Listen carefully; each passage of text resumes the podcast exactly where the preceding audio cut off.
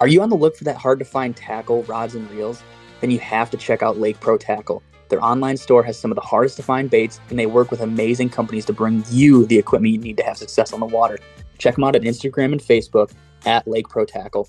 They post constant updates when they have new baits come in and how you can get them on the website as soon as they get posted. Friends of the podcast will receive 15% off their orders with code SCALES at checkout.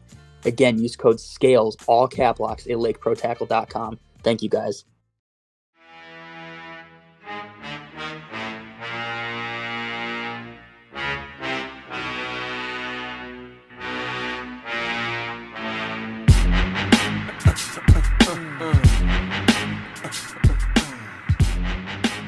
Oh my gosh, ladies and gentlemen, not only are we joined by the most famous swimbait fisherman in the 21st century, Mr. Marshall, the homeless fisherman. This is episode 100 of your favorite swimbait podcast, Scales and Tails, episode 100. Cannot believe we're here. It's a very surreal feeling, very crazy thing to think about that you guys have enjoyed listening to me for 100 episodes. If you guys have been here or listened to every single episode, you know, props to you, because those first like 10 were not great. I think Marshall was probably honestly like episode 12, and then he's been on like 2 times since then. Hold on, let's see when the first episode Marshall came on was. I was definitely on there early. I remember episode 12. So April 21st, 2022, you came on, and then look at a year and a half later. Yeah. And then you came on for episode 41, October 17th, 2022.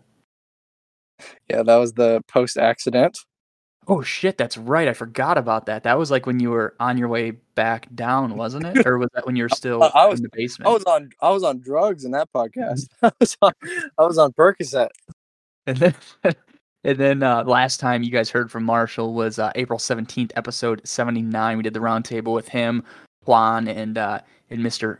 Phoenix Pickner from Minnesota. So this is episode 100. We've got a lot to talk about. Marshall has a lot going on that we thought would be kind of cool to talk about now, and then kind of overview his growth and my growth in the last year. We've both, some of us more than others, have hit a stride and grown a lot within the last year. I bet you when you were on last time, Marsh, you were probably just to 20,000. Oh, dude, I don't even know. Maybe, if that, like 20, 25, somewhere in there. And now then, you're cresting almost 40. Yeah, we're coming up on 40, man. It's been insane. Like, just, I definitely hit little strides and spurts of growth, but like, dude, it's been crazy the past year. All the support and, you know, support for Scales and Tails and support for homeless fishermen has just been absolutely wild. Just nuts. And it is quite the honor to be on number 100. That's awesome. All I gotta say is, boom, baby. 100 episodes. Angling, dude, baby, boom. Dude, absolutely crazy. And I mean, it's crazy because, like, I've only ever had, like, a couple people repeat. Like, you're the only person that's been on 3 times, and everybody else has been on, you know, once or twice at the most.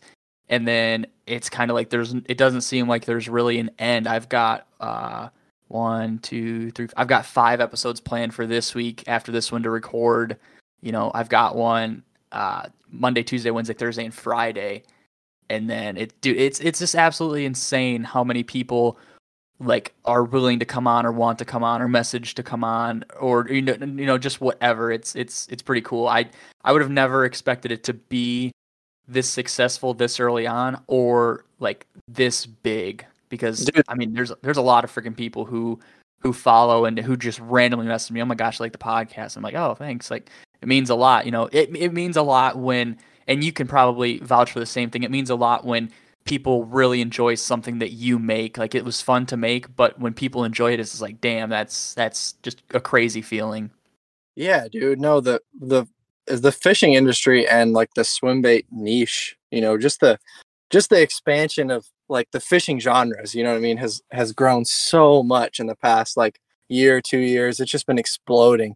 And there's so many new people who are getting into it, and people have been around for a long time, and just like mixing of the cultures, you know what I mean? It's something that everybody can get behind. Everybody can do it. You know, it's not limited to one thing. And it's one of those sports that is fully creative and it's fully reliant on you. Like, you know, the water is your canvas and your rod is your paintbrush, and you just go out there and do whatever you want.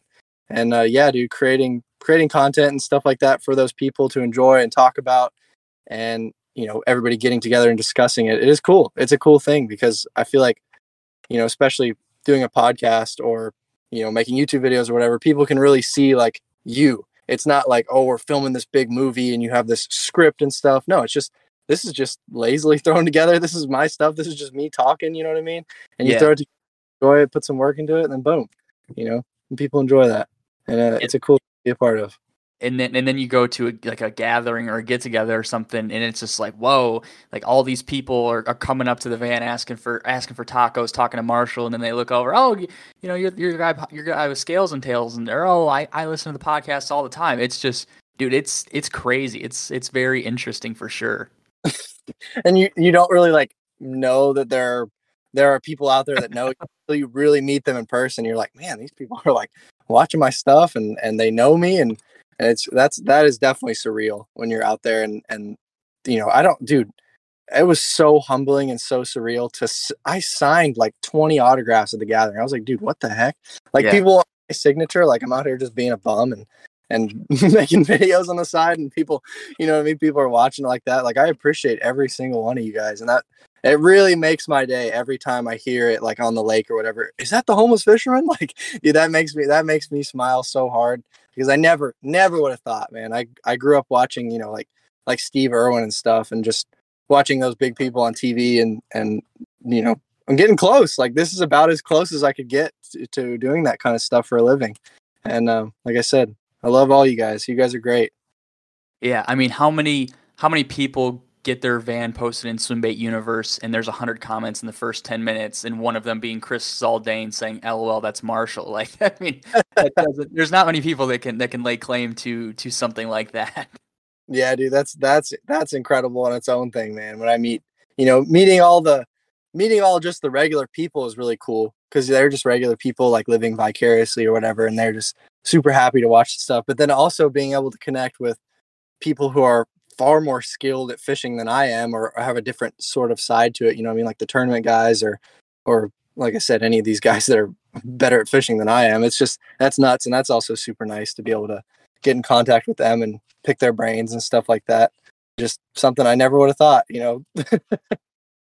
Yeah. It's I don't know. It's an interesting thing. And even to round it back to the Texas gathering, I mean, you got to, well, so yeah, we didn't talk about this because this was way beforehand. I mean, Takamura-san was there and he knew who Marshall was. Like, he's like, I watch all of your videos. I mean, I don't understand them, but I watch them and I laugh and I enjoy you catching fish and stuff, which is, dude, that is fucking sweet. That no matter if there's a language barrier there, he's still watching the videos and enjoying them. No, seriously, that was probably the biggest one, to be honest, where I was like, holy cow, like, I'm not only just doing this for fun, but like I'm doing this so people can like go home and have something to watch, you know what I mean? And enjoy and laugh and smile at it. Like that's crazy. Just putting out, I don't know. 'Cause that's how I felt about, you know, like I said, not only Steve Irwin and them, but like early fishing YouTubers, like watching John B and stuff, just like watching that stuff and watching them grow and come up and get better at fishing was fun. It was fun. You felt like you knew them. You know what I mean? And that, like, people overseas in Japan watching my stuff, like hanging, and that's just, I don't even know, dude. That's wild. I mean, never in a million years would I have thought, you know what I mean? And meeting Takamura-san in person was just incredible. What an incredible guy. So nice, so kind, so humble.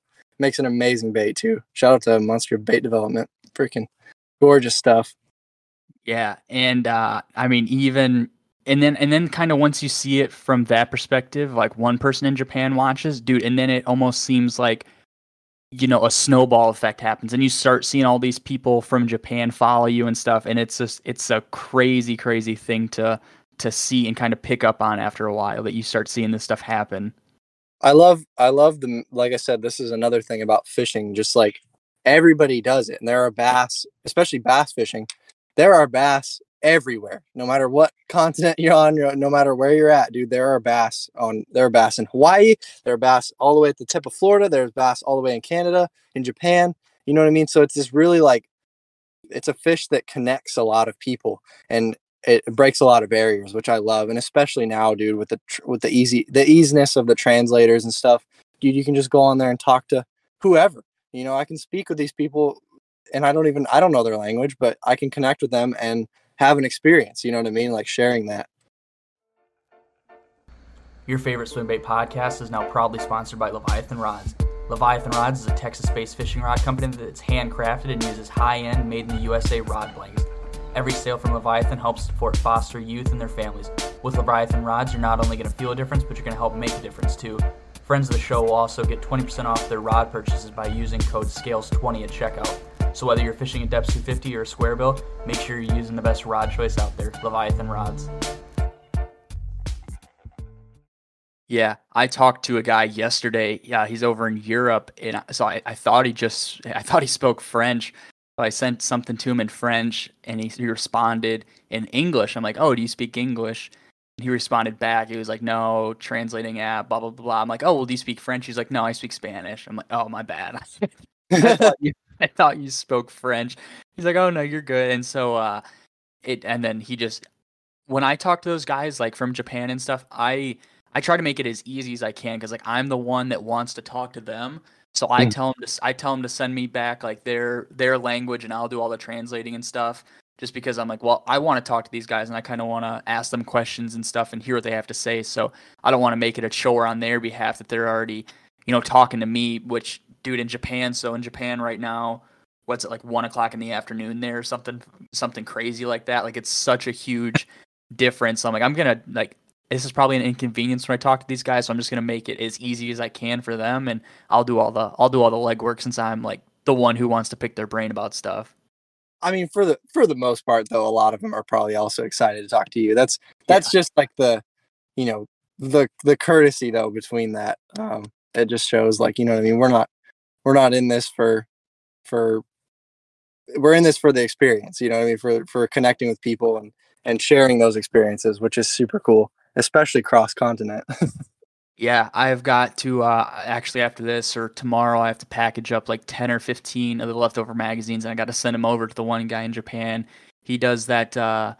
It's the Bass Rock official death match, and that's like that big huge tournament he does from the beginning of July to the end of August or middle of August. And whoever catches the longest fish on one of his baits gets like a huge prize pack and all sorts of cool stuff. And I somehow stumbled on to sponsoring the event, so he's getting shirts made with like my logo and stuff all over him, which is super fucking cool. Like none of those Japanese guys will know what Scales and Tails podcast is, but it's just super dope that it'll be on the shirt and stuff. He's gonna send me one, so that'll be dope.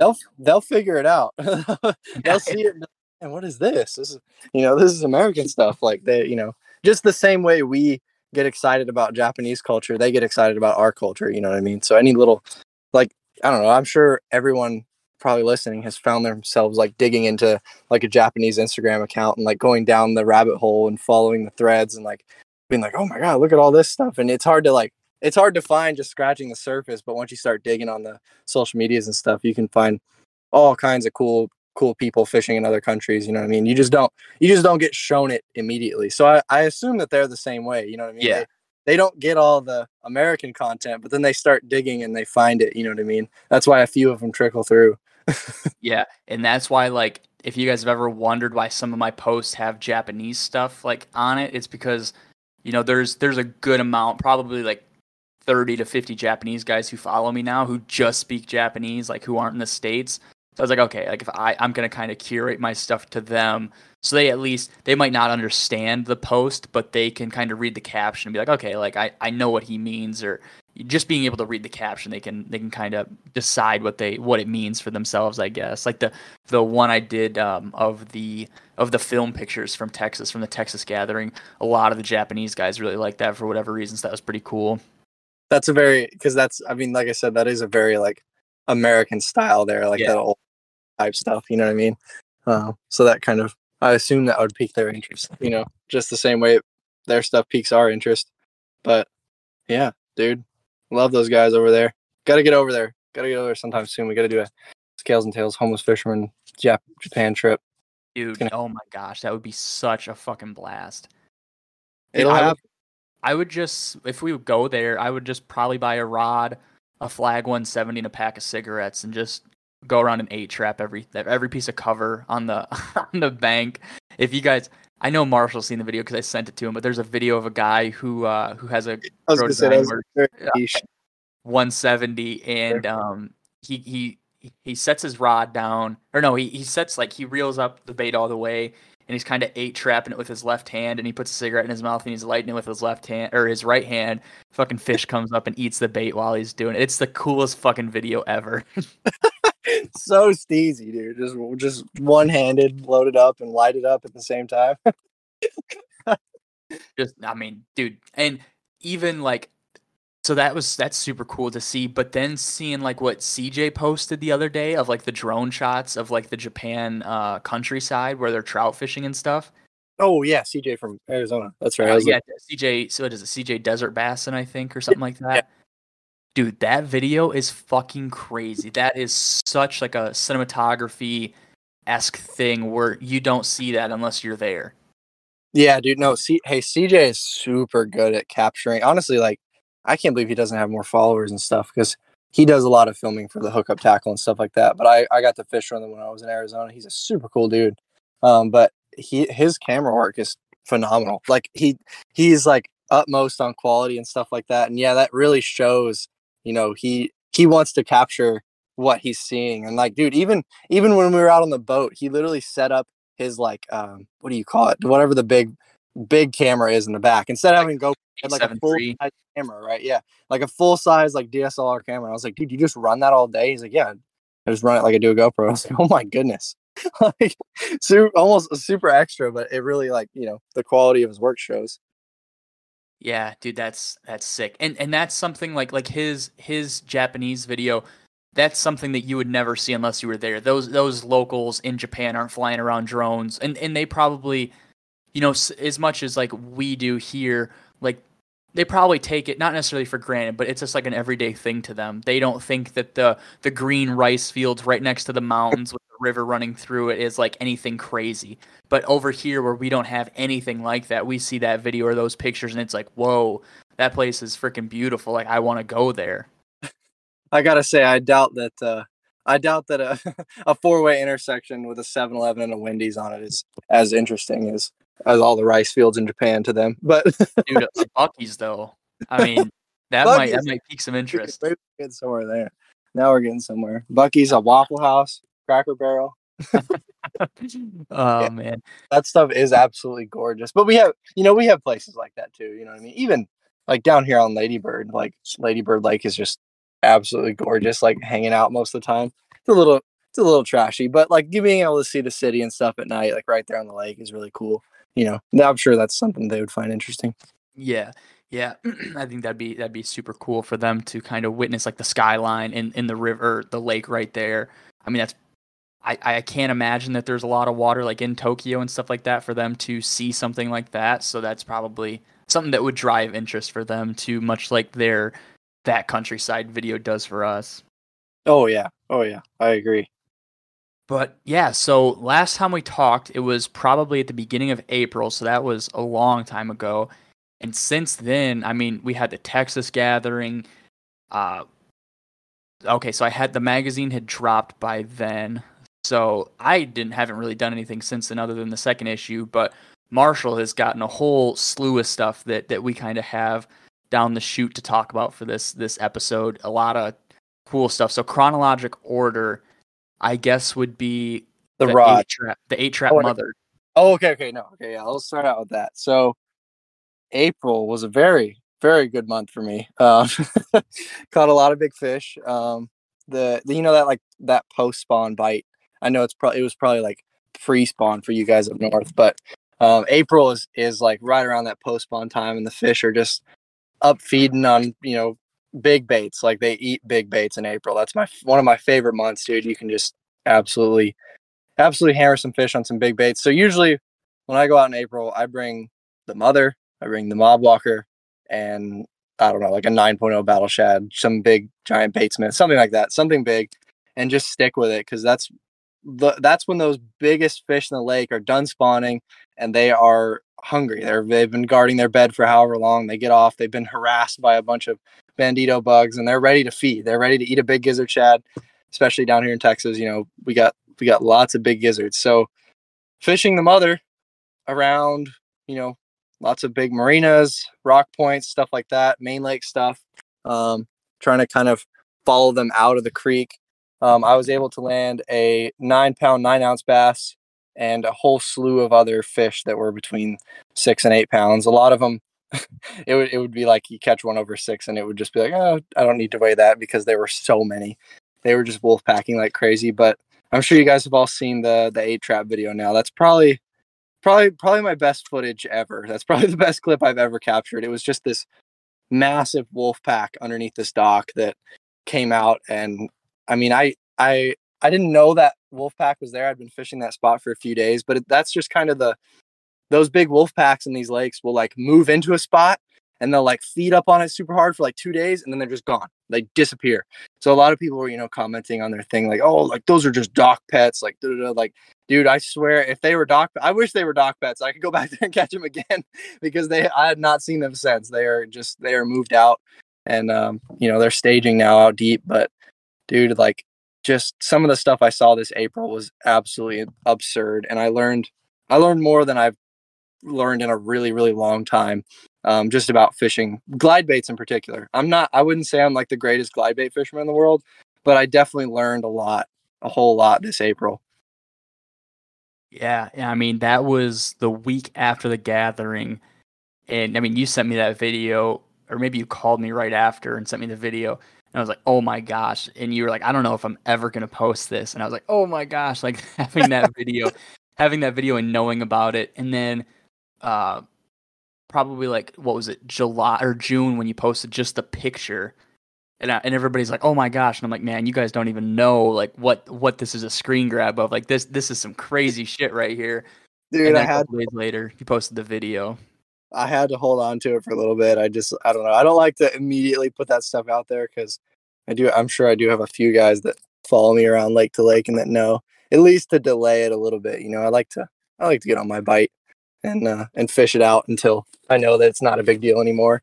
And also it's like, dude, kind of courteous to the locals. You know, I don't want to be just a douche and like post a whole bunch of cast catches, like advertising everything, and you know, then the locals get upset, and then nobody's happy and whatever, you know. But yeah, A-Trap mother. I learned a whole lot about the big glide, mainly like just positioning and, you know, small hooks, light line. I always say that I run 20-pound fluoro on the mother, and a lot of people, they laugh at me immediately, and they're like, dude, you're no way you run 20-pound. Like, I think Victor commented on my post earlier. I told someone I run 20-pound. He's like, dude, no way you run 20-pound. And the biggest thing is like, we don't have, I mean, there are stripers and stuff. Like, of course we have big game fish, but a lot of the places I'm fishing, it's just not very likely like to hook a big giant striper that's going to break me off. You know, if I do hook a huge striper, it usually runs out into the middle of the lake, and it's just like, just fight it gently, you know? I don't think you need any more than 20-pound for greenfish. You know what I mean? Like, they just, not that they don't fight hard, but I've never had a bass just dog me and snap 20-pound. You know what I mean? To tie a good knot, check it often. I do retie like every, I don't know, dude, every, if I even touch anything when I'm casting mother, I always retie. I mean, I'm retying like maybe every 5 to 10 casts. You know, got to keep that thing fresh, but you know, just have confidence in your knot, run 20-pound, run small hooks, and crazy things will happen. That's for sure. Tie the improved clench knot, but don't twist the bait. You got to wrap the line around the line. You can't twist the bait. Yeah, I tie a single. That's the other thing that people think I'm crazy. I tie a single improved clench. I just go around the line 5 times. I go back through, and I go back through again. And you can't twist the bait. You can't hold the line up and spin it. You have to actually wrap it around. I don't know. I've just broken off twisting it before, and I believe you have to actually go on there and manually turn it each time, every time around, and then you just make sure it cinches down. You got to wet it up a lot. Like, I freaking spit on that thing, hockaloogie on it, and make sure it cinches good. But dude, that's a solid knot. I've been using that thing since I was little. But the biggest thing is just use a knot that you're confident in. Don't go thinking that this is the greatest knot. It's probably not. Probably the San Diego Jam is the best knot in the world, but I don't know. I just trust this one. So that's my 2 cents. I did not know that you only did it 5 times. You only crossed it 5 times. I go 7. Yeah, 5 or 6. Like sometimes I do 6, sometimes I do 5. I don't know. I don't think you need more than 5 or 6. If you tie it, if you go too many times, I've heard that it can like kink your line and stuff like that. Like it definitely cinches better when you only have 5. I'll say that. And then on the smaller line, like when I'm using the 10-pound, I might go 6 or 7, just because it's easier to cinch. But the 20-pound is like pretty stiff, so I usually just go 5. I like 5.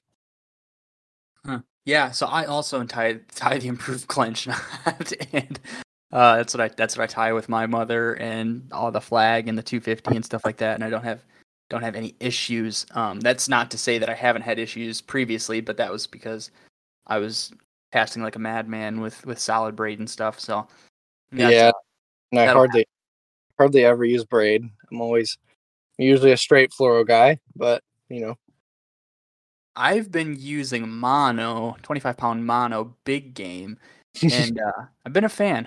I use that for my mother, and then I also use that for the flag, which is definitely overkill for the flag, but that's the only setup I have. So. You can't use Berkley Big Game on the flag. Come on, dogs. Too soon. Dude, I haven't fished the flag since all this happened, so maybe... You gotta burn all your big game, dude. You gotta burn all your product. The spool of 10,000 yards I have in my living room has to be burned. Light it up, dude. Cigar for life. Well, the problem is Big Game is like the only... line readily available here that like I can buy and have it. Like if I want to drive all the way down to Cabela's, I could do that, but like I can just stop on my way home and grab a spool of big game and call it good. So I don't know. I change it out pretty often. So that's the only good thing about this story is that I change my line out often now, because when Marshall and I first interviewed, when I first interviewed Marshall last year, that was not the case. Holy cow, it used to give me anxiety. Freaking, I was thinking about your line being on your reel for like a year whenever I was fishing, and it would just like, I'd be like scratching my skin. I'm like, dude, my line's going to break. Like, I'd be like, expecting it over and over again. Like, dude, I replaced my line. Like, I mean, if I'm fishing hard, once a week, like once every 2 weeks, no less than once a month. You know what I mean? If I'm going real like light on my fishing, maybe once a month, but dude, I change that thing out all the time. I'm not playing around, you know, like I don't want to risk that. That's probably the most important connection, like between your line, your hooks and your split rings, like rod and reel doesn't matter. Like, you know what I mean? If your line's going to break or your hook's going to or something like that, you know, I will say before we had known each other and I was just following you on well, I knew of you, but when I was just following you on TikTok, it pissed me off more than nothing. Or it pissed me off more than anything that you took your reels off your rods every time. But that was when you had the Tacoma, so you kind of had to fit them in that tube. Yeah, no, I had that rod tube, so I had to. I leave them on now because I got plenty of room. But dude, back then I was like, I had no space, so I could only fit like 2 rods in there with the reel. I had this big 8-inch PVC like rod tube on the side of the bed, and that was just how I did it. I just took the rods off or took the reels off every single time. And I put the reels like in my cab or something. I was also kind of worried about somebody stealing that rod tube. Cause like, you know, if my Leviathans get stolen, I know a guy, but if my Shimano Calcutta gets stolen, I'm down 600. Like, you know, that's rough.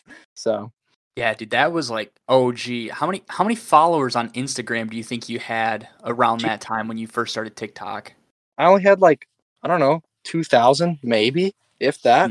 I did not have that many Instagram followers. I had like, I think I had like 1,700 when I started TikTok. So I had 1,700 on Instagram when I started my TikTok, which is just nuts. Damn, dude. I mean, I remember seeing you and your buddy do the A-Trap with the Ballum to win the Swimbait Canada merch. Like that was, Jesus, that was my earliest. That's my first 8-trap video ever. That was the first time I did it like for real and got him to bite. I was like, oh, interesting. In the little tin boat. Yeah, dude, I missed that boat. God damn it. Well, actually, I remember you posting in Universe with the Bite Me 4x4 Bullshad. Oh, that's right. I had a couple. I actually had some 8-traps that I did on. I would call them like they were like half 8-traps. They weren't really like a full 8-trap because it was just kind of like, oh, a fish blew up on the bait like as I was pulling it out of the water, and I just threw it in there again and she ate it. So I kind of an 8-trap, kind of not. You know what I mean? But yeah, that was on the 6-inch Bullshad. I remember catching some fish doing that. Just on the generic. I think it was a slow sink. That thing freaking got bit. Yeah, dude, that was fuck. That seems like so long ago. Long time ago, dude. That was so long. Like that was like, I don't know, what, 7 years ago now? 7 or 8 years ago? No shit, really? Yeah, dude. Because I mean, like, we were just talking about, dude. My first my 10-pound 11-ounce fish was 6 years ago. It was April 12th, 2016. And that I'm pretty sure I made that post before that fish. So wow. Yeah, that's old. That's OG stuff for sure. Holy cow. Dude, that's getting crazy. Getting old, boy. I don't even fuck. I must have just been getting into it or something. I just remember seeing that video on Instagram for whatever reason. I must have followed Swimbait Canada or something. Yeah, I think that Swimbait Canada video was definitely before my PB. So yeah, I'm telling you, it was like 2015 or something. I was like early high school. I think I was a sophomore, or maybe earlier than that. Fuck, that's when the Ballon must have been like brand new too. Yeah, it was when the new version of the Ballon came out like a year before that. And then I got the first. I remember getting the first drop of the floating ones. I was so hyped. I was like, dude, get the floating Ballon, and I got it and caught a couple fish on that. Dude, yeah, this double video of you and Garrett almost getting them on the 8-trap like at the same time. That's a fucking crazy video too. Yeah, that's the one. That was the one in the 10 boat. That was the one that won the Swimbait Canada. I guess they stopped doing those contests, Swimbait Canada, because like yeah, they kind of like fell off from what I know. Like they all got busy doing stuff, and then that page just kinda... I'm pretty sure that was the last one that they ever held, and it was pretty dope. Like I remember entering the one the year before that too, and I had a double up on the Garuda. It was like pouring rain and shit. But the 8-trap video, it won, and I was very surprised. I was like, dang, there were some cool videos in there. There's somebody had like an 11-pounder on a hero shad, and I was like, dude, that's gonna win. But I can appreciate that contest was about like the coolness of the catch rather than just the biggest fish. You know what I mean? Definitely some cast of catches of some like 6-pounders that are just gnarly versus like a 10-pounder. It's like, oh, it just came in pretty easy. Like, you know what I mean?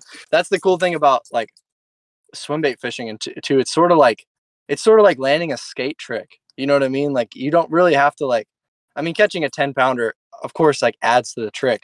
But you know what I mean? If the 10-pounder eats on an 8-trap, like, dude, that's a crazy trick. You know? It's like a skate clip. It's super fun. Like to, you know, so you don't actually eat. I don't know. I've had some crazy eats just from 4- and 5-pounders that, you know, do really well that people like to watch. Right. Yeah. Sorry. I'm like scrolling through on Swimbait Canada's page, just like looking at all the old stuff they posted that they no longer do anymore. Yeah, dude. Swimbait Canada used to be pretty dope. I like I said, I don't know what happened, but I always remember this video that what's his name, JS Forcer posted. It was a smallmouth on that kaizu bait. Oh yeah. You know, the wooden one that doesn't have any action, that has a little tail. Mm-hmm. I want one of those so bad, and I think about that video all the time. I'm like, dude, that bait was like right up my alley. I would fish that. But it's like a wooden, I don't know, it's like a wooden stick bait. It's like 8 inches long, weighs like 3 or 4 ounces, and the only action that it has is it has like an opening in the front, and then in the water comes out the gills, and that's it. It just goes in a straight line, which is hilarious. But it has like a little tail, like an undulating kind of tail, but it's not much. There's not much action. It's just like all secondary. There's no primary action on that one. It's actually negative action. Negative action on the straight retrieve. It's just moving water. That's the only thing. But yeah, I like that bait. That's a fun one. So after the 8-trap mother, you went on a tear there for a while, just catching a lot of mother fish. Yeah, dude, they were there for like 2 or 3 weeks. Yeah, they were just chewing it, and I was in the right place at the right time. And I was, dude, like the whole month of April, I was spending it at this lake that I really like, and I was just out there, like in the wild, and I was eating striper fish tacos every single night, and I was buying groceries from the local grocery store. This lake is like, it's way out there, dude. But I've been fishing it since I was a little kid. It's probably, I don't know, it's probably an hour from my house, from my dad's house. And I remember driving out there, and just, it's like a magical place, dude. And there's some big fish to be caught. And I spent the whole month of April out there pretty much, and got in the rhythm. You know, you wake up in the morning and you lick your finger and put it up in the air, and you're like, oh, I know where they're going to bite today. Like I felt like an American Indian. Like I just knew where they were going to be, dude. I woke up and went out there and made it happen.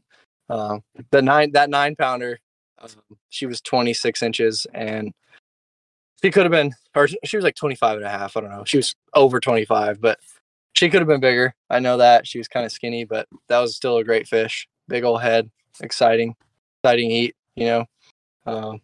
Definitely one of my more, I have a whole long video about that fish on the Patreon. That was probably one of my best Patreon videos ever too.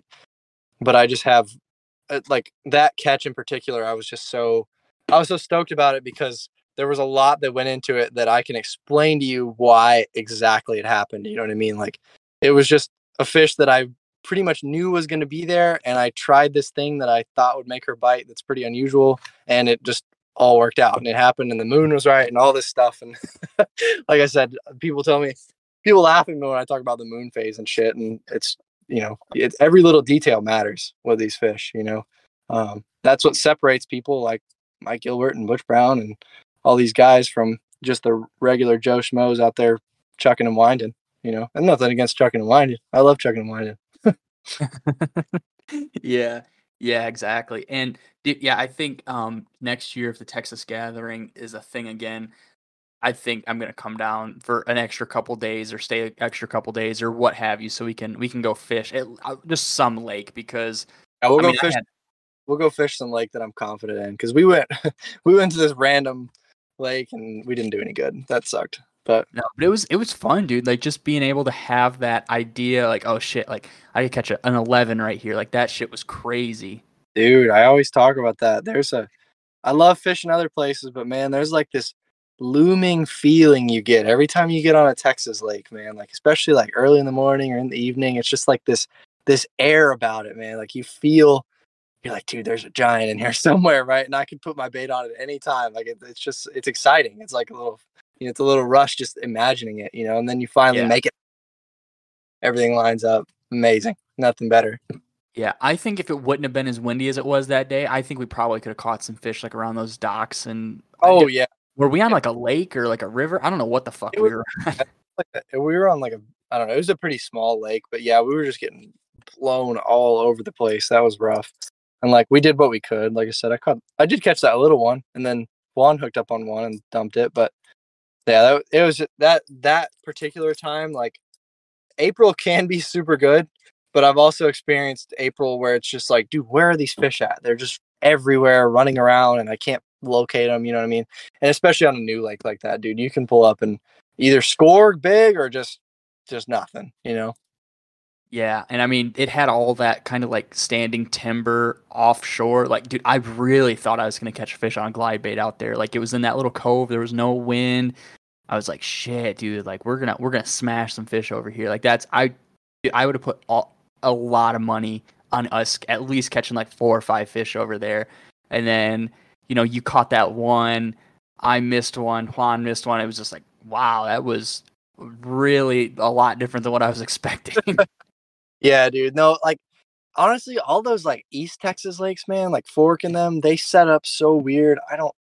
I'm not good at fishing those lakes. I like Central Texas. I like West Texas. That's like my stomping grounds, you know. Even in Fort Worth and the lakes surrounding there, like those are my lakes, and I get them. But those standing timber and grass lakes, dude, they just like sometimes they get me. I don't know where the fish set up at. It's just something I haven't fished since I was little. You know what I mean? So it's like the people who live out there and fish them just know where the fish are. You get like a sixth sense, you know. Your brain is a little supercomputer, and if you run enough simulations, you know, on one lake, you're just gonna know. You're gonna have a sense, you know. Yeah, we should have ran out to Fairfield Lake. We could have caught some fish out there that day, that Sunday.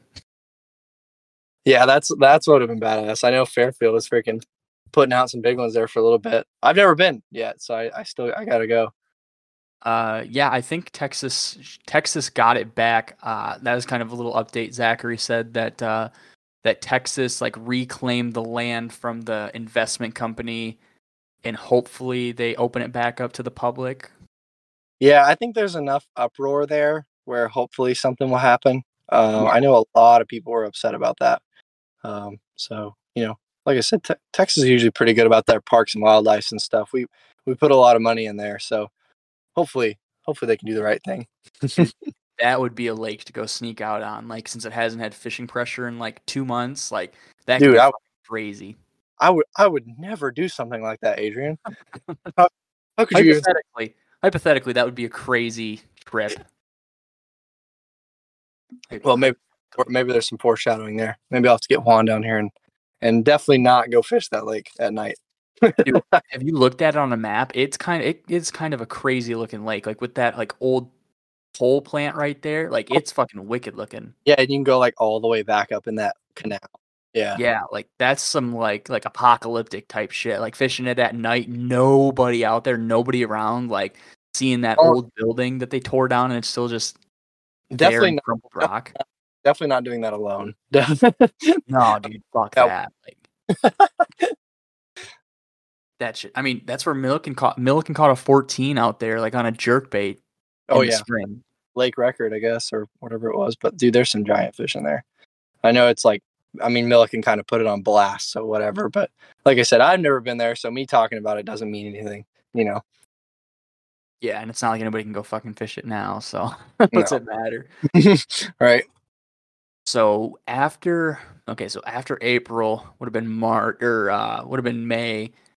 Did you have anything crazy going on in May? I'm trying to think if I had anything crazy going on in May. I don't think I did. May was kind of chill. I don't know, when did the Bushwhacker be conceived? That was last month, right? That was like June, yeah. It was like early June, yeah. So April, May, June, right? That's in order.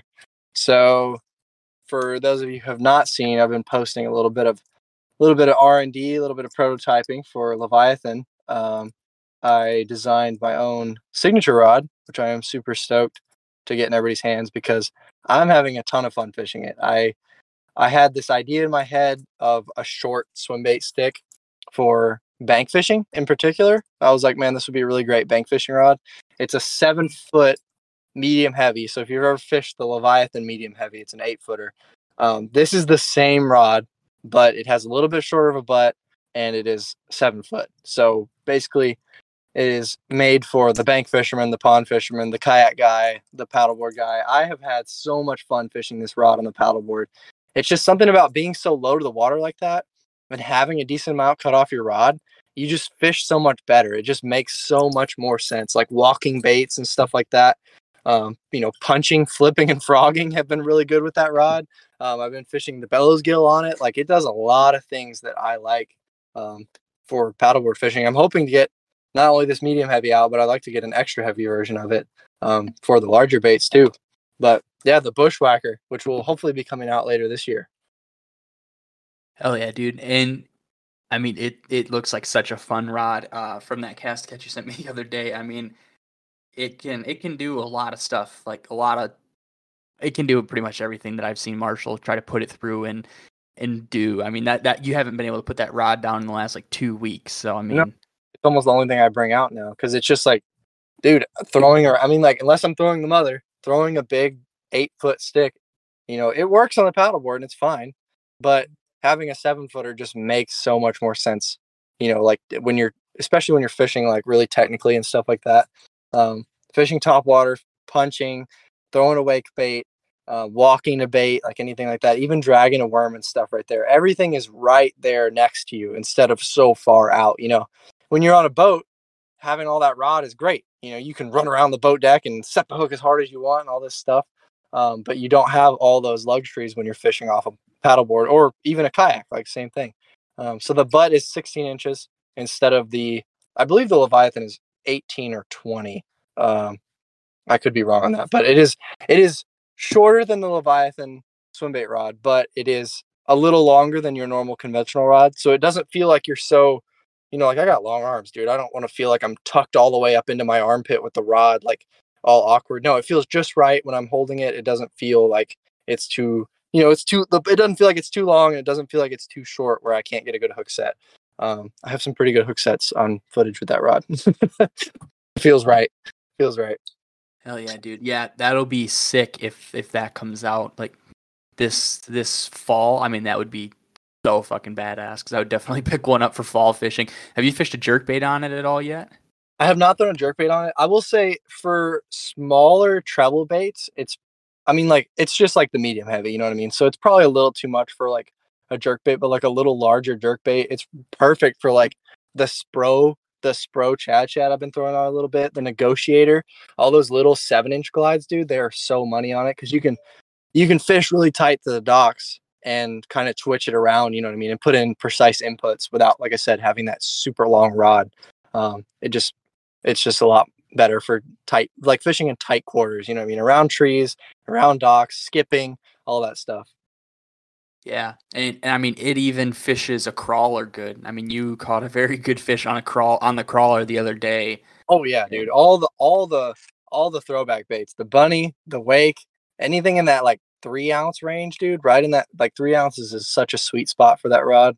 The fishing the wake walker on it just feels right. The wake walker and the bunny in particular, because like when you're walking it, not only is it, you know, it's a foot shorter, but that means it's a lot lighter than the normal medium heavy. So you can just twitch it with your wrist. It's not a lot of work.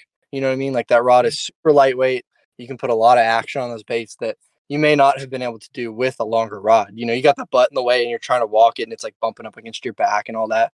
Well, I don't feel that same, like it doesn't feel like it's in the way. You know what I mean? Because it's a little shorter like that. Yeah. Yeah. And I mean, yeah, I enjoy the big handle, but I don't know. Sometimes it always does feel a little too big. Like if I'm wearing like a big rain shell coat, I always feel that like it catches on the armpit, and that always feels weird. So maybe I'll enjoy the shorter handle. Like I enjoy the medium heavy handle, and then when you pick up like a normal conventional rod, like a jerkbait rod or something, it's like, what the fuck am I supposed to do with this thing? Like I have no leverage to like set the hook or anything. It's a really weird feeling. The same, dude. I feel the same way, dude. Especially if you're like kind of taller, you know, and you were fishing like a conventional rod. Like I feel like some conventional rods, man, I don't even have any. There's no leverage there, because I have to pull the rod all the way back up in there, and then the reel's like right against my chest. You know what I mean? It's just so awkward. Like that's why I had my conventional rod that I fish, my medium fast, has a longer butt as well, just because, dude, I can get so much more leverage when I'm setting the hook with a worm or whatever. Just so much more control over not only fishing the bait, but setting the hook and working the fish in. Yeah, like even being able to kind of set it on your forearm is super nice. Like a normal conventional rod, it goes like halfway down your forearm where the reel seat is, and it just is like a limp noodle. Yeah. It's I don't know. It's interesting to go from a swimbait rod to a normal fucking rod. It's like, oh, this is fucking terrible. Yeah, no, it doesn't feel right, especially when you get used to like the hook setting power. You know what I mean, of the big handle and stuff like that. You just got so much leverage and room to work that fish. And then you go to the little bitty handle, and you're like, man. But that 16 inches is the perfect in between. I was worried that we were gonna have to make changes and maybe make it a little shorter, but dude, that's money. It's absolutely perfect. I don't want it to change at all. Eric really knocked that one out of the park, and then the colors and everything. It's sick. Yeah, the colors are on brand, match fucking perfectly. Purple and black had to go in there, you know, put a little pizzazz. But yeah, that thing is sick. And then right around the time you got the Bushwhacker, Kyle also sent down the prototype. The Chickadee for you, which is the throwback crawler, if you guys are unaware, and you've already caught, you know, a couple fish on that. Is that a pretty fun bait to fish? Oh dude, crawlers are sick as their own bait, just because it's such a unique action compared to any other topwater bait. You know, like, dude, they don't ever see that stuff. Like, there's a few people who throw the crawlers out here, but at night and stuff like that, dude, that's just such a unique sound and such a unique action that the fish don't see very often, especially down here in these pressured lakes. But yeah, the chickadee is a really dope little addition. It's sort of, so it's, I used to fish the NZ crawler from depths a lot, and I really like that bait, but that bait is wide and it like kind of dives back and forth with the head. It kind of almost has like a walking action, you know what I mean? So like the head is going right, left, right.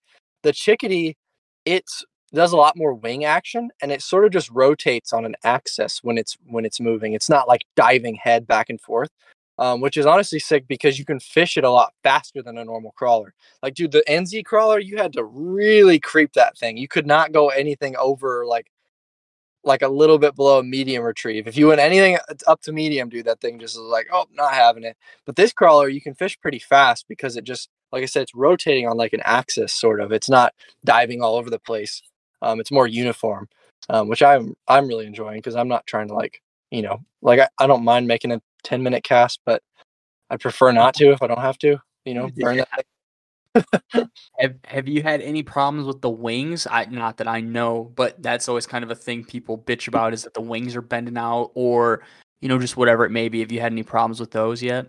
So that's like with all crawlers, dude. It's just you got to know how the physics work of a crawler. And basically the only tips I can really tell you like over the podcast here is bend them forward and down, not too much, but forward and down always fixes it. Like, yeah, you'll probably catch a couple of fish and then it'll bend one of the wings out, whatever. It happens on every single crawler. One, replacement wings will be available. Two, like I said, if you just know how to bend them forward and down just a little bit, you don't want to ever bend it too much too. Like if you're bending it and you visibly see it like moving, like, you know what I mean? You're bending it far enough where you can tell you've bent it. You probably bent it too far. You just literally gently work it a little bit on each side and you can get it going pretty easy. I haven't had any issues with the wings. I had them bend one time and I fixed it, and I've caught probably 10 or 12 fish on it so far, and I haven't had another issue. So, I mean, one of them was an 8, wasn't it? That big one you caught the other day? No, it wasn't quite 8, but it was like 23 and a half inches, something like that. It was like, I don't know, 5 or 6 maybe. I didn't put a weight on it. It was a nice way though. Yeah, I was about to say. She did inhale it, which was sick. Somehow managed to get it like all the way down her throat. I was like freaking doing surgery in there trying to get it out. But yeah, what about telling that story? Because you told me over the phone a couple days ago, and that'd be a pretty cool story. Because if you don't want to, you don't have to. But I just figured if you don't have like a cast catch, you might not be able to do it for like Patreon and stuff like that. No, for sure, dude. This was a fun one. So I actually spotted this fish with my buddy Caleb Shad Sharks, who was on last one? He's the last episode, right? Or a couple of... well, when they're hearing this, it'll be 2 episodes. Well, when they're hearing this, it'll be like 5 or 6 episodes ago. But yeah, he was on a couple episodes ago.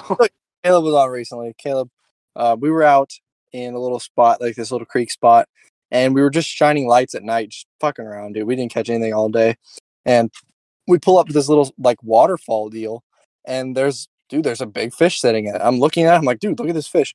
And so we're kind of just like messing with it. We go up to it and she literally like lets me almost grab her in the mouth, just pick her up out of the water. And I'm just like, I'm touching this fish. She's kind of blinded by the light. And then she goes, oh shit. And then kicks off and like runs away, dude. We kind of like chase around a little bit. We're just looking at her. We're like, damn.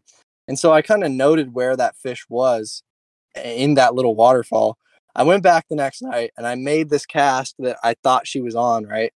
And just like from the street lamp, right, I could see her following the bait. And I was like, oh man, I saw like the black shadow. It was like a full moon night. So there was a lot of light, but I just barely saw it. I knew she was there. I was like, oh man. And so I get it right up to my feet. I'm just crawling along and she hits it once. I set the hook. I miss it. Right. And I'm looking, I'm squinting. I'm like looking through the dark, trying to find this fish. And then I see like what I think is her.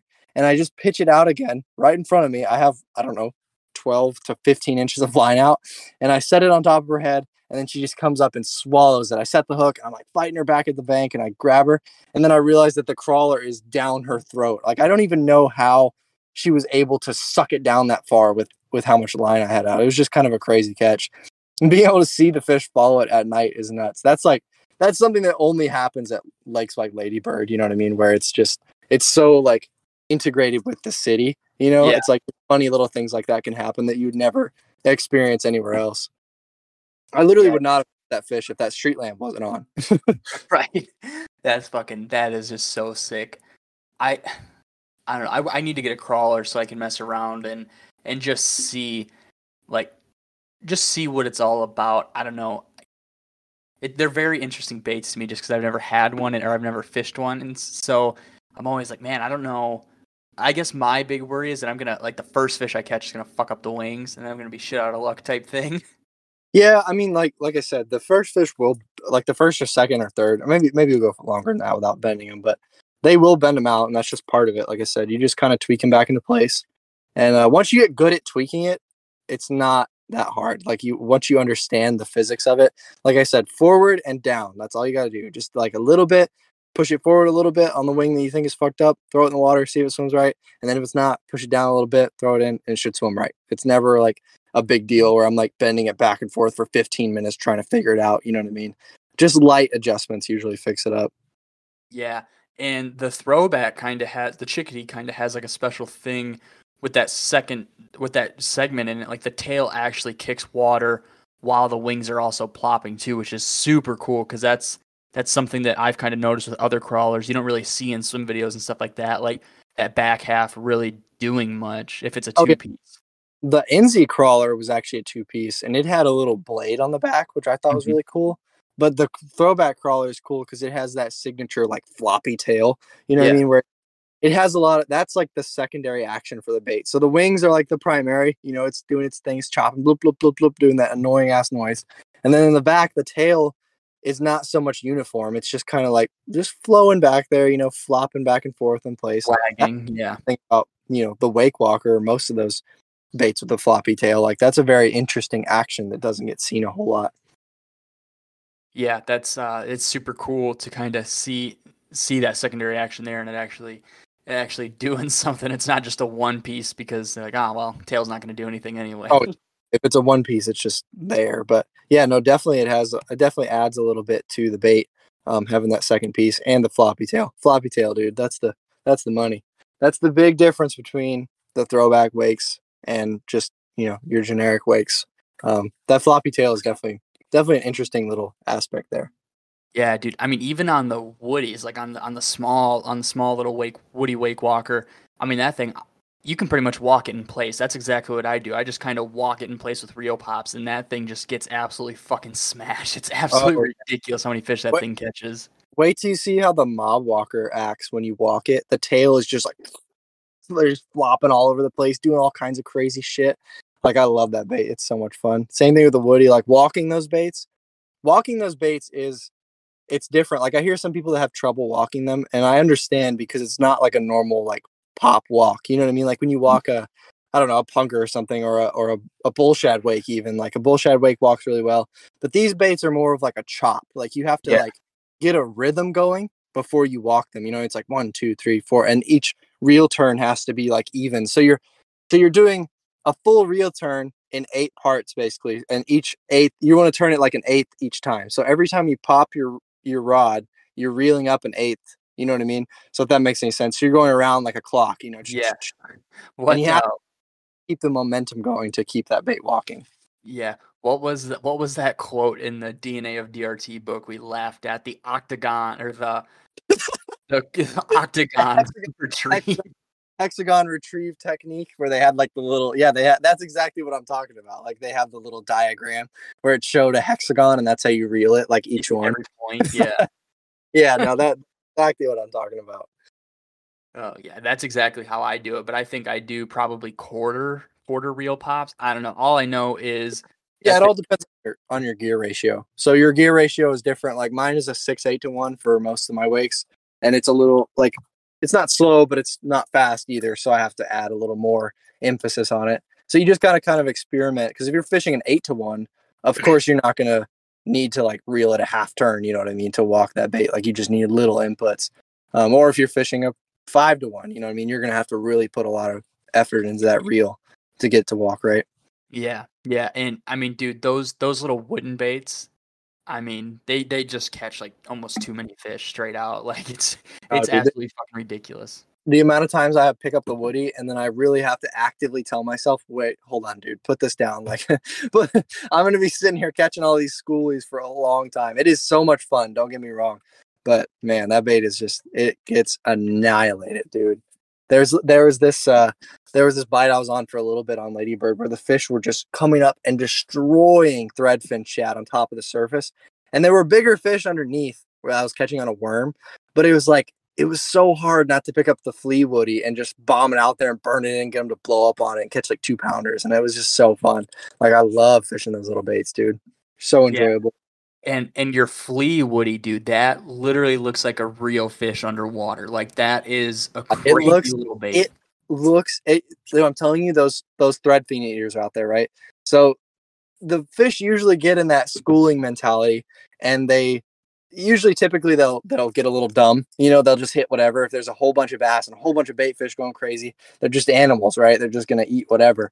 But these ladybird fish have seen a lot of stuff still. So I swear they know, like, dude, I was throwing the Negotiator at them, and you think they'd just smoke it if they're destroying stuff on top. They would not touch it. They wouldn't even look at it.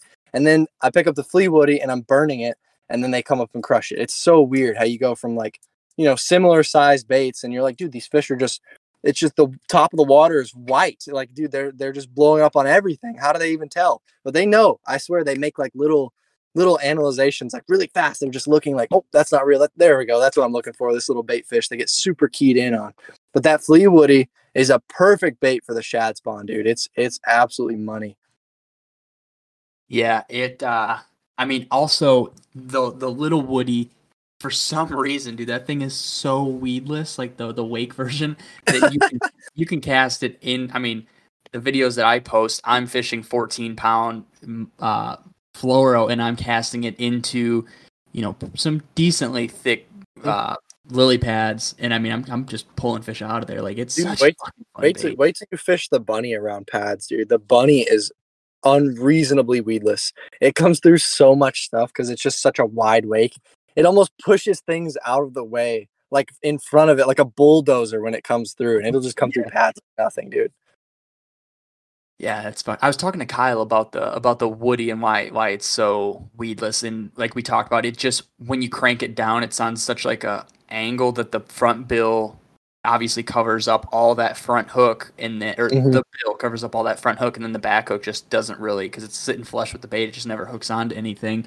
Yeah, and if you run your regular wake walker with size 2 hooks versus size 1s, it's going to be way more weedless if you put the smaller hooks on there. You know what I mean? Just because less hook is sticking out, it's behind the bill.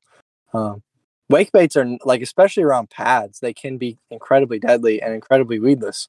Now, if you're fishing around like the town lake grass, like the milfoil and stuff, dude, that gets rough. You can get hung up in that all the time, but that's a difference. Dude, I'm excited. I'm gonna get a wake walker just because I'm like, okay, this Woody just, dude, it's just like a Chico, like you said. It's hard to set down. Like, when I go out and I'm fishing the mother and I have the Woody tied on in the milk crate behind me, it's like, fuck, I could just probably pick that thing up and just smash 5 fish really quick. And then it's like, but then I'm not gonna want to set it down, even though they're all like 1.5 pounds.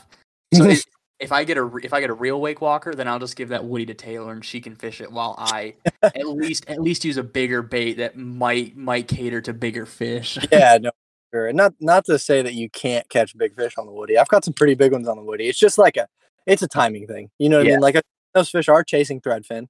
That is a good time to throw the Woody, you know, but you can definitely get out there and just, you can get amongst some fish throwing those little wood baits, dude. It's so much fun. And it's is a good bait to give to the girlfriend or whatever, you know. Yeah, like, here, dude, listen.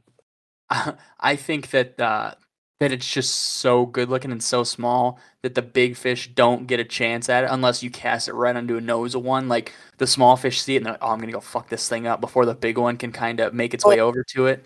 Dude, totally, that's a real thing.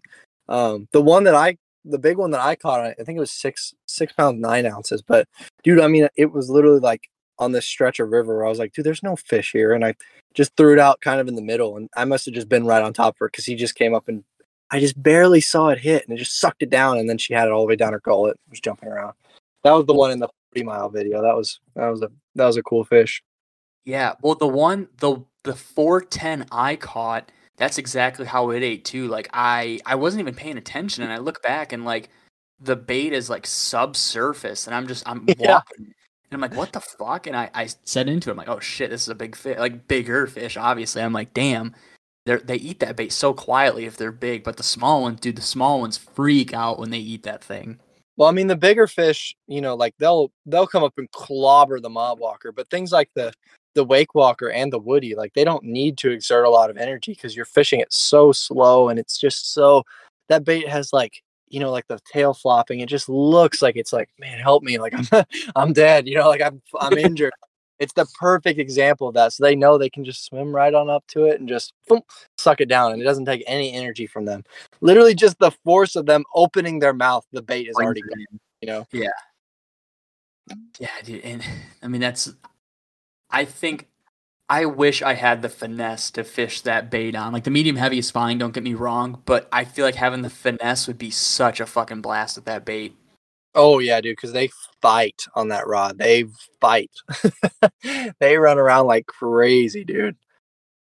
That's part of the fun of it, you know, is like enjoying the fight on those little bitty baits, trying to not get the hook out. Yeah, exactly. I think, I don't know, Kyle's... the throwback one should be dropping. What did they say? Did they say August for that? I think is kind of what they were expecting that to be, or sometime. It was sometime like this fall or later summer. I think your throwback. I don't know. I don't keep up with those guys. August. Don't even know who those two companies are. Oh, dude, that doesn't make any sense. Yeah, August, dude. And then, I mean, on top of the collab, I mean, Kyle's starting to dial in the retro glide too, so that's pretty fucking sweet. Oh yeah, dude. About to get the new version of that. I'm excited. The old versions have been pretty good to me, honestly. Those old ones, as you know, as wonky as they swam, they got bit. But we're working on that every day. You know, like every version that comes out is a little better. And last time I was on the phone with Kyle, he sounded very, very excited about this one. So I'm assuming these are gonna be good. These are gonna be good glide bait. It's gonna be good all around the country. He's gonna get bit. Yeah, he went out today and he caught a handful of fish on him too, which is so fucking cool to see. Yeah, well, Minnesota fish eat anything, so I gotta wait till they get down here. Yeah, and yeah, I talked to him today, and he was pretty, like you said, he's pretty excited that this seems like it's probably the one.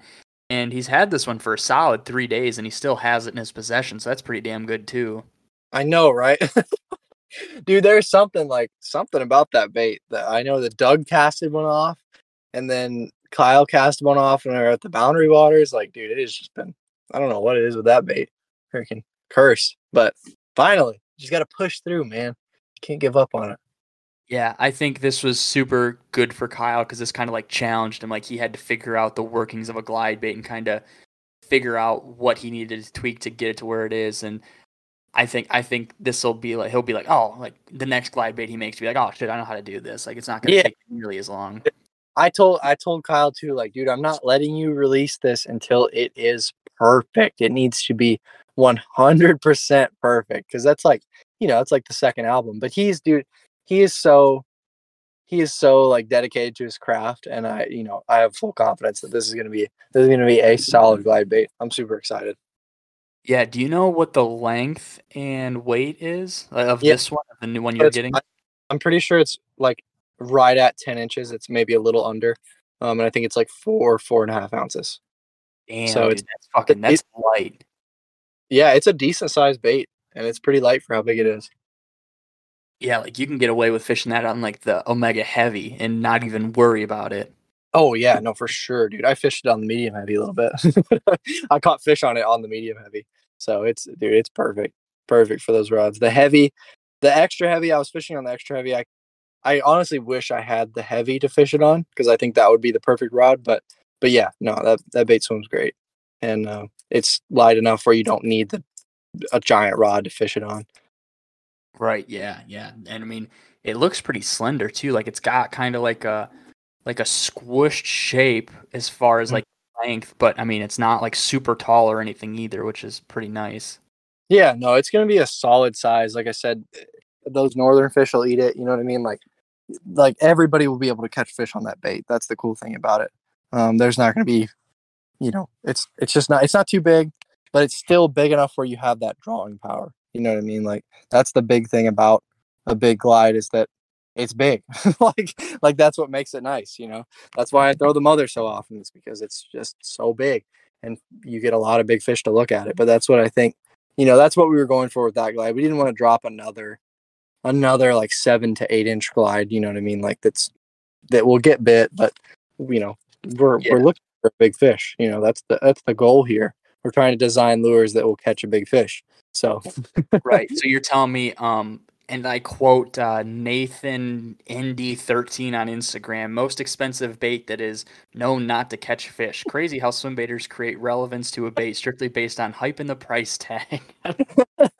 Dude, what the fuck does that even mean? Dude, I don't even know, dog. But every time I post the mother, I feel like I get some, or even lake walkers, dude. Every time I say the price, like people lose their mind about it. And they're like, dude, this doesn't even, you know, like that's too expensive. Like you don't need that to catch a fish. And I'm just like, dude, you know, if only you knew. If only you knew, man.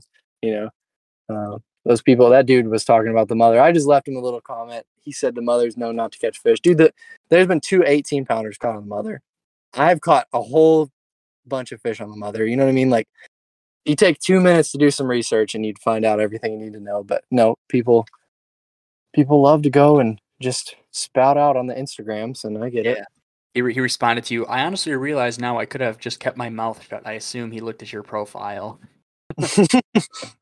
Hey, you know what? That's a pretty good response. I didn't see that, but actually, I'll take that one. there was a lot more to it. He didn't respond to me, unfortunately, but whatever. I don't care. What? You know, if he realizes, like, whatever.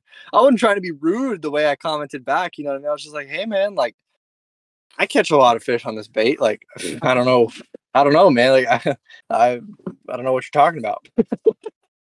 Sound a little crazy, dude. Like, just going off and not knowing what you're talking about. He's talking about people not knowing what they're talking about while not knowing what he's talking about. Yeah. And then this other guy, the regular Roman maid sells for $1,100 for a swim bait. Yeah, that's gonna be a no for me. Everybody's like, "What are you? That's the chaser, dude. This is the mother. What are you talking about?"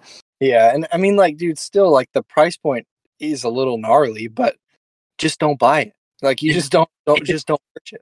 You know what I mean? It's not that crazy. Like, I was having a conversation with a buddy the other day, and I'm talking about, like, knockoff battle shads, and I was like, my biggest thing is, like, dude, if I can't get a hold of it or if I can't buy it, I'm just not going to fish it. And he was like, you know, I know this sounds silly, but I never thought about it that way. And I think there's a decent amount of guys that don't think of it that way. They think, oh, I need to have this bait because this dude said I have to have it, so I have to get it. And like, no, you don't have to have any bait. Like, just find a bait that works for you. I just like this one. Here you go. You can fish it if you want. You can pay $500 for it, whatever. Like, it doesn't matter. You know, that's the thing about fishing is you can do whatever you want. Who's telling you no? You know, you don't have to have this bait. You don't have to have that bait. Just find shit that works for you. Create your own style, if anything. You know, right? And I will say, for what you're getting with the mother, I mean, dude, like $350. That's a pretty good deal. There's baits that retail for a little bit less than that, and you know, they're not.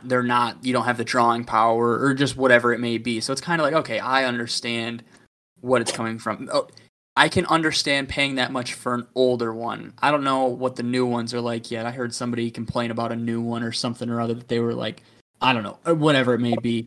So I'll say with experience from both, I've owned. I think I'm on my ninth mother now, but I've owned the old ones. I've owned the new ones. The premium ones, the new ones are amazing. They swim better than the old ones. I'll just say that. All of them are great, but the old ones do, or the new ones. They are just so dialed. Like if you get the new, like, dude, I'm fishing the most recent batch, which is this custom white snake right here, and it swims phenomenal, dude. It is just, it's perfect. When you put little lighter hooks on it, it floats, the hooks that I like, but that just makes it all the more tunable to me. And the swim is just dialed. I've had mothers in the past that swim, you know, they swim a little better on one side than the other. The newer ones are just like, dude, they're like a freaking laser. They just swim super straight. And as long as you know how to swim the bait. It swims a lot differently than most big glides because it is so wide, you know, so you have to definitely put a little more emphasis on your reel and know how to swim it right. But when you get that thing swimming right and glided up under a dock, like, oh man, my heart gets racing every single time. Yeah, I will say the ones from the green packaging, like the green, clear, Roman-made packaging, those, I feel like those are very hit or miss. That's like when they were doing everything by hand and stuff. Like, they're definitely, certain batches are tuned for certain things. Like that one that I had that now Phoenix has, I did not like that one swim compared to the one I have now. It was very interesting. Oh, and yeah. There's definitely, like, they're definitely hit or miss, but that's what you get with a wood bait. You know what I mean? Yeah. Every single wood bait is different, no matter what. You're paying for not only, like, the craftsmanship, but, dude, the mother has been around for so long. Like, I think its price point is worthy just because of, like, all the fishing that you know, the creators have done and stuff like that. And all the, dude, literally the old Japan record was caught on this bait. Like, this bait has proven a lot. It's not just one of those baits that just sits around and is super expensive for no reason. You know, like, there's a lot of reasons why this bait is more expensive than others. But like I said, you don't have to pay that much for a bait if you don't want to. You can do anything you want. There are other glides out there that are big and that are cheaper. You know what I mean? Like, if you can get your hands on a KGB King, that's a really great big glide bait. There's, you know, there's plenty of them out there, and there's people making them. Just, I don't know, pick your poison, you know. Make something work. And I will say, and I'm sure probably a lot of other people will agree, but Marshall will not because he's humble like that. I think Marshall has the most documented cast of catches with the mother in the States, dude. There is nobody else that has that many videos like you do. Yeah, maybe I'm getting close now. Definitely with that April run, we had a lot of fish. So most documented, I don't know. I think there's some people that have some sleeper stuff. Like, you know, what's his name? Dang, I can't even think about it. There's a California fishing tackle guy. He owns a tackle shop, and he has a couple videos on YouTube about the mother. And I think he's got a. I don't know. Yeah, I can't even think of his name right now, but he's definitely pretty knowledgeable on the subject. But I think there's some people out there that have some mother footage that all of us would like to see. I'm just the only one posting it, only one dumb enough to post it. I think I really thought you were gonna start talking about that guy who lived on like Lake of the Ozarks. The one that has like that 7-pounder he caught underneath that floating dock. Oh, dude, that guy too. He's got some good footage. Just big baits in general. Yeah, he's in prison. What was his account, like AC Swim Baits or something like that, or whatever? I don't remember what it was, but dude, I don't remember. He hasn't posted in a long time, which is sad. But he definitely had some really good videos on there. Yeah, like I said, he's in prison. I'm pretty sure he's the guy who killed his girlfriend or something along those lines. Really? Yeah, I never told you about that. No, what the hell? Yeah, I actually. Oh, sorry. I'm over here like, dude. Yeah, this guy's a great dude. Like, this guy's great. I love him. He's super nice. He definitely wouldn't kill his girlfriend. Hold on, I commented on it because somebody was like, "Oh, this guy hasn't posted in forever." I'm like, "Yeah, it's because he's no longer like around." Holy shit, dude! I really thought I told you about that. No, dude. I feel like that's something I would have remembered. Hold on, because I made the comments on this video because people still respond to it every once in a while. Wow, that's gnarly, dude. So somebody says, "Bro, what happened? No more posts 2 years ago." And somebody says, "In jail. What did he do? ? He shot his girlfriend." and then I responded to that comment. Can confirm this claim. Oh my god, that is wild. Somebody says, "No effing way, are you serious? Doesn't seem like a guy who would do such a thing." Yeah, they never do, I guess. Jesus. Well, yeah. So he does have mother fishing videos, but just be warned, he is a girlfriend killer. So, well, I don't know if he killed her; he might have just shot her. Oh, okay. Well, he's only got the mountain monster on the mother cast to catch. I think that's the only cast or mother video on here. Oh, I think we've just gotten the bait in the video. Okay, well, he has some good footage with other stuff too. Yeah, he was fishing the A-Rig 5 years ago before it was cool. What is his channel? It's AC Fishing. You were right. Okay, AC Fishing. Yeah, I guess he must have watched Southern Trout Eaters, because he has got a lot of Huddleston. Oh yeah, for sure. And 22nd century Nizuma rat footage as well. Oh yeah, dude. Oh man, I miss my Nizuma. That was a dope wake bait. The Nizuma. I had the penguin colored one. I had the XL, I think. Dude, I love that wake. It's such a weird wake bait. Like, it doesn't fish like any other wake. It's just like really, it's pretty subtle, but it's a lot of like the back half moves and the tail moves, but not the front half. I don't know. It almost feels like it just kind of pulls through the water, but the fish ate it, dude. I caught some decent fish on that thing. Dude, I made the mistake of buying like the whatever the biggest one is, like the XXL or whatever it is on Tackle Warehouse. Dude, that thing is fucking massive. Dude, that's the one I want. I want like the 14-inch, like the trout rat that they have. Like I've always wanted that one. That one's sick as fuck. The huge, like it's like 15 pieces. It's like, yeah, like just absolutely absurd. It'd be like casting a fucking, I don't know, like a double rig, you know what I mean? Because all the joints are just hanging everywhere. But dude, that thing be squeaky as hell when you cast it. No, seriously, I bet that thing get demolished though. It's like a snake, like a python lure. Dude, I wonder where the hooks are placed on that thing, because that's a lot of fucking bait, dude. Yeah, I mean, probably just two, like the, you know, all the old timers just do two. I don't even think that bait has swiveling hook hangers. Oh, so. No, not at all. No, there's solid eye rings in there. Of course. Yeah. Fucking hilarious. There was something I was going to branch off of this and say, 10 years ago, the guy was posting shooting clips of like him shooting his AR and Glock and stuff like that. So, well, that's a way to incriminate yourself there. He does know. I never owned that gun. Oh, really? Because 10 years ago, here's a video of you shooting it. I do know how to shoot. So, wow, that's very crazy. 11 years ago, my beautiful girlfriend shooting my Glock 34. Oh my god! And then 11 years later, me shooting my girlfriend with my Glock, my beautiful Glock. Oh my gosh! Sorry. Oh, good. Yeah. But oh my god! All right. Well, now that we've talked about that, we can transition this into the big conversation piece of the night, right? Yes. Okay. So you guys will be hearing this July 27th in March. So I was packaging up the magazines last Thursday, which would have been what, like the 13th, maybe? 12th. Yeah. The 12th. So I'm packaging up the magazines Thursday. My girlfriend's here. I'm sitting on the ground, absolutely having an awesome time packaging up all these fucking orders. And Marshall sends a Snapchat to our group chat. It was just a picture of a scale, and it didn't load for a second. So all I saw was, I fucking love you guys. I'm like, oh, it must have been like a big fish. And it loads, and it was like 10, 2 and a half or something like that. And I was like, holy shit. And so I hurried up and called Marshall, and I got the rundown of it. And when you guys listen to this, Marshall will either have the day before or will be posting it. So I'll kind of let Marshall explain what went into this.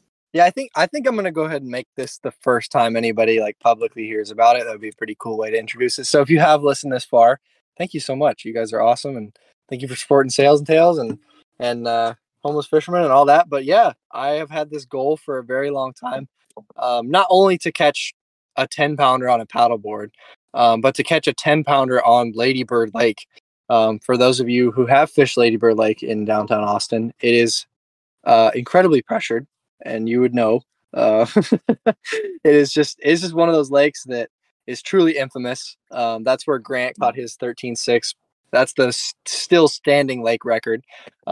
I'd love to beat that one day, but we'll see. We'll get there. I don't know if I'm on the same level as Grant or not, but yeah, dude, it was just a regular old day in July. It was really, really hot. I got out there. I was actually filming a day in the life video, which you'll probably see that before this, but I'm not going to put the cast sketch in there. So I'm filming this video, and I get to the lake, and I am just sweating bullets, dude. It is hot outside. I mean, Archie's enjoying it. Archie's just chilling on the ground, like enjoying his heat and everything like that. But I am hot. I'm like, man, I don't even know if I should go. Like, dude, this is ridiculous. I think it was 108, but like the index down here is always like 120. Like it's dumb, dude. So I'm out. I put in and I have my Bushwhacker rod rigged up with my Calcutta Conquest, and I have straight braid on it. I hadn't tried this before. This was kind of a first time deal.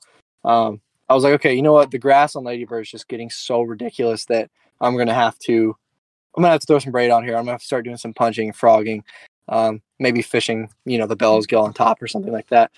So my rig was a 1 ounce tungsten bullet weight and a bobber stopper above it and a 5/0 BKK.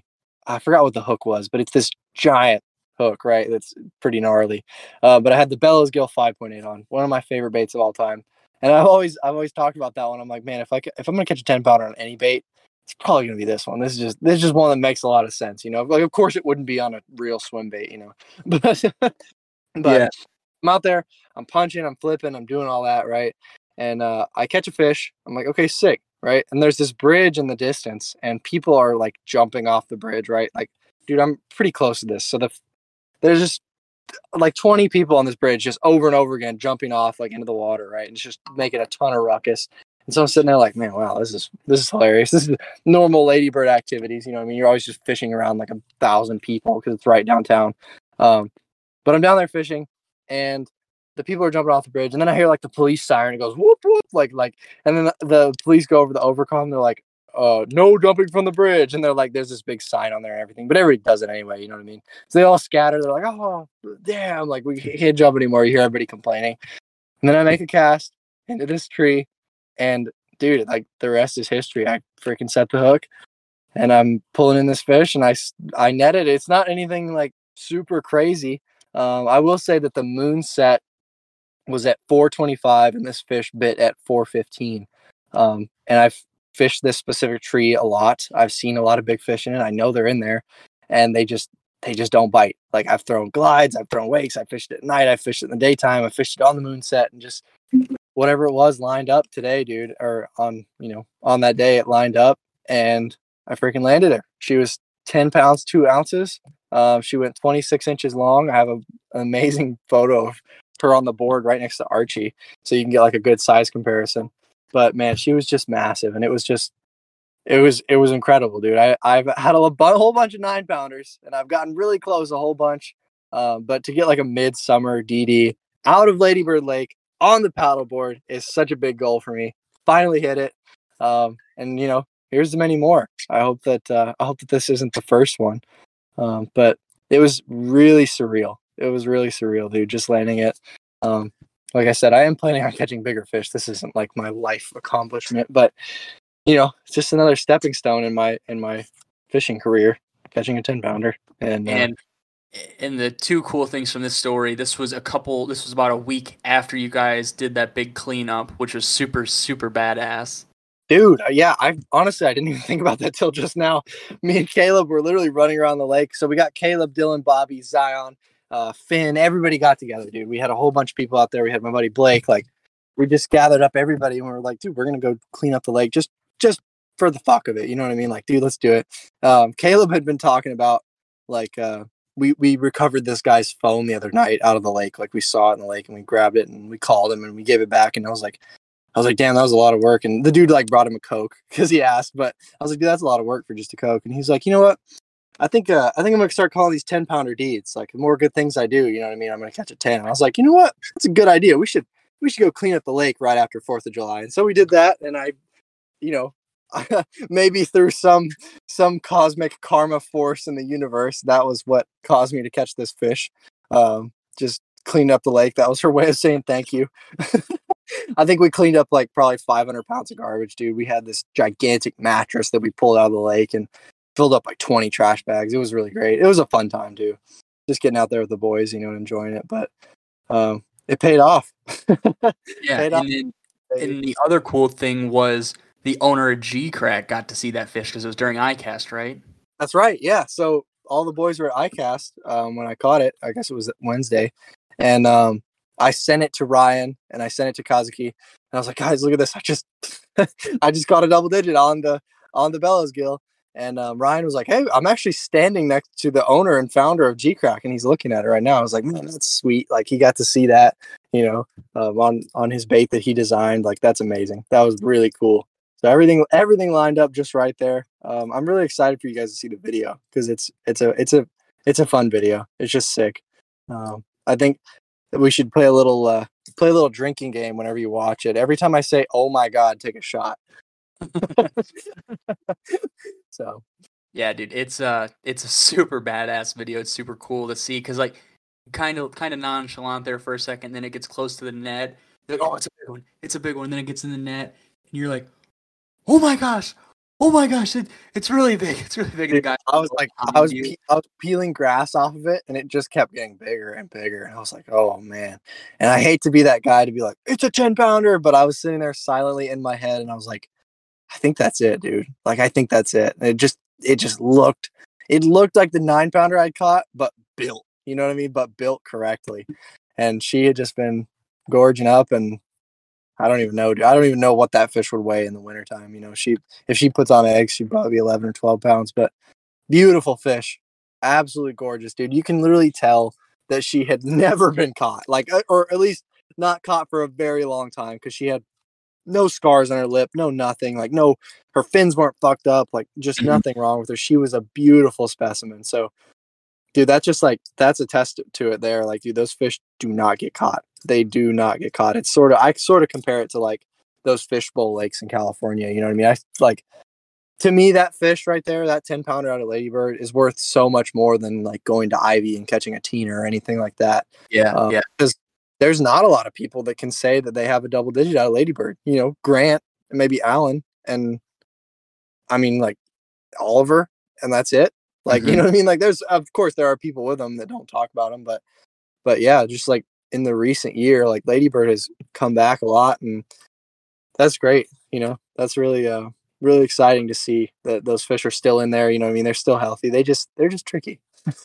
Yeah. So I have high hopes that maybe Grant's record will be beaten one day. You know, like the scene on Ladybird is big enough. There's enough people fishing where somebody might get it, you know. I love Grant, but dude, it's about time your reign is over. Somebody's got to get it now. You know, I want to see a 14 out of Ladybird. Were those the best fish tacos you had after you caught that fish and ate it, or were the striped ones better? Oh yeah, dude, fish tacos got my dad's salsa on there, so you won't be seeing that fish again. That fish has been caught once and is now in my digestive tract. Yeah. Fish tacos every look. I'm hunting for every 10-pounder in Ladybird. Gonna eat them.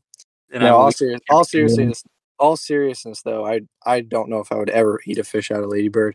I know that Caleb ate some white bass out of there and got like a stomach bug and was like shitting himself for like a week. So yeah, fuck, I was like, that. Yeah, fuck all that.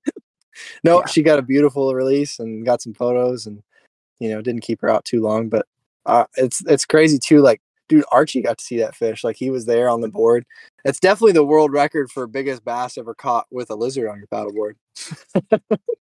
Yeah, gonna go niche world records there. There's one, but and it was caught on your rod. That's the biggest fish caught on the Bushwhacker too.